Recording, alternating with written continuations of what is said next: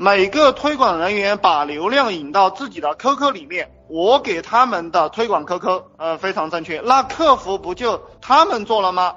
客服你可以做呀，比如说有人来问你的时候，对不对？有人来问这个客服的时候，这个客服你没有水平，你就让他把这个问题共享出来。你们可以建一个内部的 QQ 群，这个客户问什么了，然后你就让他们把客户的问题发到这个 QQ 群里面。然后你有四五个推广人员，你也有经验，然后你们讨论回答一句什么话给那个客户。你们四五个人算计一个客户，你们四五个脑袋算计他一个脑袋，那他说什么话你们都会算计的很清楚。然后就把这个钱赚了。如如何把客服和推广和客服两者分开？我想我这样讲你已经明白了吧？那或者你也可以专门找两个做客服做的厉害的人，就是让这两个人做客服，其他人只管引流。有问题了就问这两个人，那这样也就把它分开了。两种方法哈，你自己去选。可以这样吗？几名推广人员只固定推一个 QQ，不要让几名推广人员固定推一个 QQ，因为谁推广了多少，谁有多少流量，你根本统计不出来，这就成了一个吃大锅饭的现象。吃大锅饭的话，就有人偷懒，有人努力，偷懒的人也能获得利润的话，那个努力的人他就不愿意努力了，最后你们这个团队就会被饿死。然后我利用验证码对客户进行分组，如果你推广了很多的话，这个验证码实际上很难区分出来的，会搞得很乱的。包产到户虽然说有一些损耗，比如说你你像我们买 QQ，